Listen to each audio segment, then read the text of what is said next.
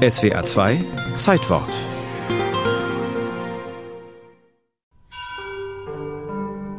Für die Marquise von Messina war der kleine Soliman ein Glücksfall.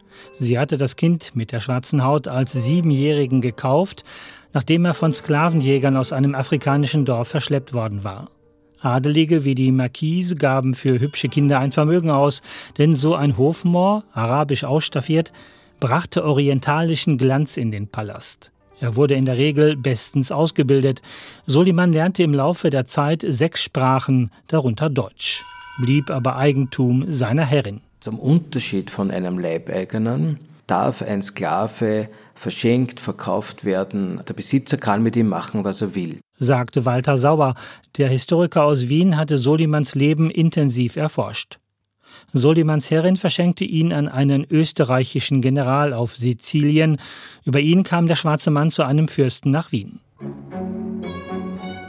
Angelo stieg bei seinem Fürsten zum Chef der Dienerschaft auf. Bei wichtigen Missionen seines Herrn war er der strahlende Mittelpunkt. Der auf einem rot gezäumten Schimmel paradierende, hochfürstliche Moor Angelo Soliman, ausstaffiert mit Turban und exotischem wallenden Gewand.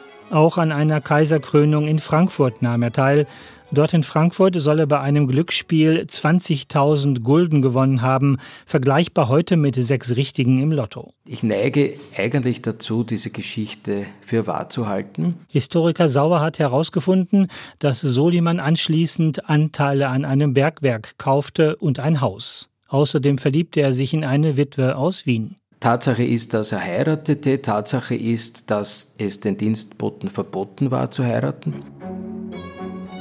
Nach der Hochzeit wurde Soliman von seinem Fürsten entlassen.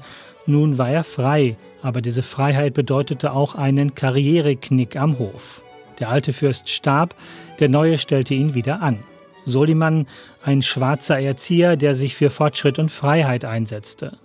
Unter anderem war er auch in der aufklärerischen Freimaurerloge zusammen mit Haydn und Mozart. Mozart und Angelo Soliman haben sich gekannt. Hofmoor Angelo Soliman lebte noch 13 Jahre als Pensionär. Nach dem Tod seiner Frau kümmerte er sich vor allem um die Erziehung von Tochter Josephine. In seinen letzten Lebensjahren legte Angelo Soliman gerne den weißen Turban ab und die Beine hoch. Ich lebe ziemlich ruhig. Entfernt von der großen Welt sehe ich zuweilen den plötzlichen Staatsveränderungen mit kaltem Blute zu. Angelo ahnte nicht, dass die sogenannte Wissenschaft noch etwas mit ihm vorhatte nach seinem Tod. Der kam plötzlich, als der Hofmoor 75 war. Dem Freund der kaiserlichen Familie wurde die Haut über die Ohren gezogen und auf ein präpariertes Holzgerüst gespannt. Ist eine Leichenschändung. Aus dem angesehenen Katholiken und Hofmohren Angelo Soliman, den jeder nur in barocker Prachtkleidung kannte, wurde ein halbnackter Wilder im Naturalienkabinett des Kaisers. Ein Skandal, eine Demütigung, die das Bild von Angelo Soliman bis heute prägt, vor allem in Wien, als ausgestopfter Afrikaner.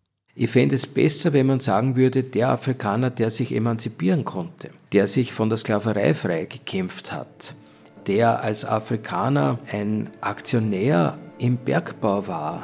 Angelo Solimans Haut fand übrigens doch noch eine letzte Ruhe. 1848 in den Revolutionswirren verirrte sich eine kaiserliche Kanonenkugel ins Naturalienkabinett. Angelo Solimans Reste verbrannten, zusammen mit einer Schmetterlingssammlung.